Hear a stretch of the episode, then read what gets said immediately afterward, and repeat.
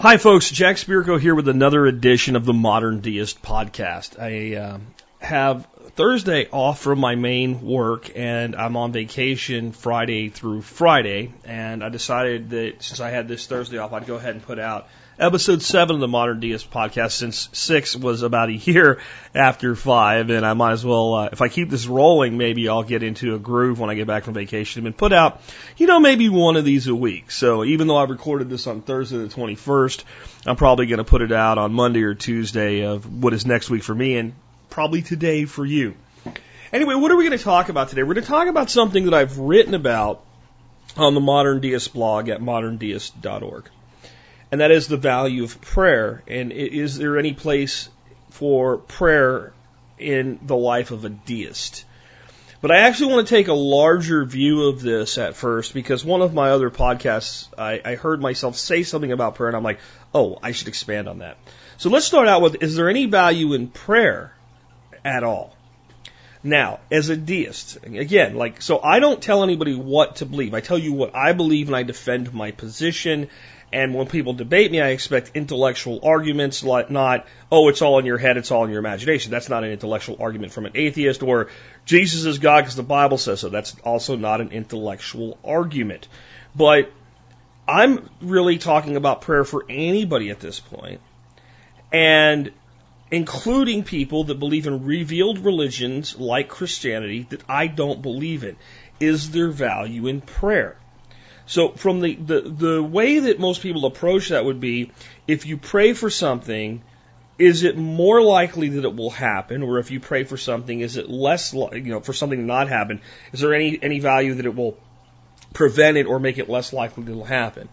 And I would submit to you that if that's the angle you're asking the question from, there is zero value in prayer. None. Absolutely, positively, no value in prayer from an outcome standpoint. I'm going to get to an individual standpoint in a second, but if you pray for it to rain, and then tomorrow, even though the weatherman said it wasn't going to rain, it rains, that is not a miracle. That is weather, and weathermen are often, as we know, wrong. So if that's the way we would approach the question, zero value in prayer. However, that's not the question. The question is not, does prayer cause things to occur externally from the individual praying? That's not the question. The question is there any value in prayer? So I submit to you there's tremendous value in prayer, even when the person praying is deluding themselves in some ways as to the effectiveness of that prayer externally. So one of the common things in my childhood growing up Catholic was when we prayed at night, you would pray for other members of your family and your friends. God bless Aunt so-and-so and Grandma and Grandpa and brother and sister, etc., and our friends over here, and God look over them and take care of them. Now, I don't think that makes God, whatever God is, and as a deist, I don't profess to know what God is, because Jack prayed today for Brad to be watched over, I'm going to put a little extra time in watching over Brad. I don't believe that at all. However, one of the most valuable things a human being can have from a morality standpoint is empathy. And if a person ritualizes praying for the benefit of others, it can only serve to increase their empathy, because they're focusing externally on someone else's needs and desires. And I think that is one example of value of prayer. Can prayer actually affect anyone other than the person doing the praying is a question that is somewhat debatable. I do believe in an energetic universe, and I don't believe God is going to intervene if your friend feels sick because you prayed for them. I do believe it's possible, though I don't know how probable, that some level of that energy that you're sending out in some way may cause that person to feel better. I don't know if that's possible. There has been some experimentation that's at least come up with inklings of that might be plausible. But for the purpose of today's episode, I would say that you put that out there on that you might win the lottery on a ticket that you step on and find stuck to your shoe, too. It could happen, but you don't bet your retirement on it. So I'm back to internal focus of prayer. And I think that prayer is part of a ritual. So I think It also is a coping mechanism. So if you have someone that you love who is about to go through a very serious surgery and you hit your knees and you beg God to help, even though I don't think it will actually have any outcome on how well the surgeon does or how well your spouse does in that surgery, it may help you cope at a higher level, if that makes sense. So I think there's many instances that we can point to that say there is value in prayer. Let's take it back to a total internal focus, because we talked about praying for others so far. If a person says a prayer every day like, God, help me become a better man today. Help me be a better father. Help me be a better husband. Help me do that which is right by all of my brethren on the planet. Do I think God says, oh, Jack's asking me to do that, so I'll put fairy dust on his hair and make him a better man and father? No. But I do think it is very much an affirmational thing, that if you're truly praying and asking for that because it's part of your belief system, it is likely that you will, in fact, become a better father, a better husband, a better man. Or reverse it as a woman and a mother, etc.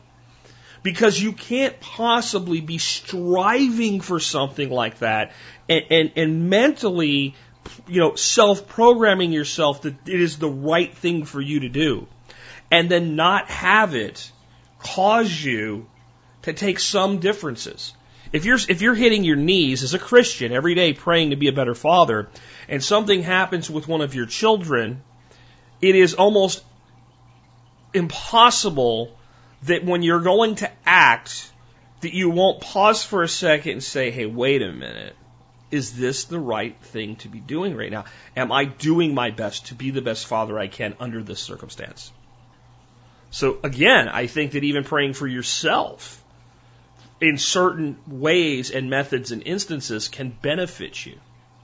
And then ritual itself. We have solid scientific research with nothing to do with prayer that people that have ritual in their life, even if it's simply what time they wake up, they do a crossword puzzle on Sundays, they go bowling on Wednesday nights, they have a set ritual that they generally live their life by, seem to live longer, be healthier, and be happier people. Now, that's nothing against spontaneity, because I don't do that shit, right? I have certain things in my life that I have to ritualize so that, my main podcast goes out every day, so that my customers get taken care of. But I don't really live my life that way. Like, I don't have that type of schedule built in my life, but that doesn't mean that I'm wrong for it, but it also doesn't mean that maybe it's not beneficial to many people. So again, we're back to, I think, yes, prayer can be beneficial. Now we come to the key critical question for us as a deist. And I imagine many of you that listen to the show may not quite classify yourself as just a deist. You might classify yourself as a pandeist or a panentheist, right? Or a pantheist. Many people that listen to and examine deist viewpoints actually don't consider themselves deists. They consider themselves believing simply in a higher power. Personally, I consider that deism. Okay? I do not ascribe to solely the clockmaker version of the deist philosophy that God just kind of went, there's earth, and walked away. I don't think that's how it works, and I'm also not what you call a warm deist. There are deists that believe that's kind of what it is, but God occasionally still sticks a finger in and messes with stuff, right? I see it more, I actually am far more somewhere along the lines of a panentheist or a pantheist, which I've discussed in an earlier episode you can go back and listen to, with a healthy bit of deist viewpoint built in. So I imagine we have lots of people like that all over the spectrum. But here's the commonality that we generally hold when it comes to something like prayer. God is not a genie that grants wishes, right? God is not an imaginary friend that I can talk to that will then do something because I have beseeched him. So even though someone hitting their knees every day and saying, God, make me a better man, may be beneficial to them, it probably would not be beneficial to us because we don't believe it. It works for them because they believe it. But it works. And there's no doubt that it works. There's no doubt that people that truly pray to be better people tend to be better people. And I don't mean they're better people than deists or atheists, right? Or agnostics. I mean they're better people than they would be otherwise. in general, not 100%, because there's other means by which people at times find their way to improving their own moral state. What I'm saying is this is a method. So think of it like a diet. I'm a big believer in going low carb with a diet. I think it's a very effective diet. However, if you do a strictly calorically restricted diet and you don't go low carb and you stick to it, it also works.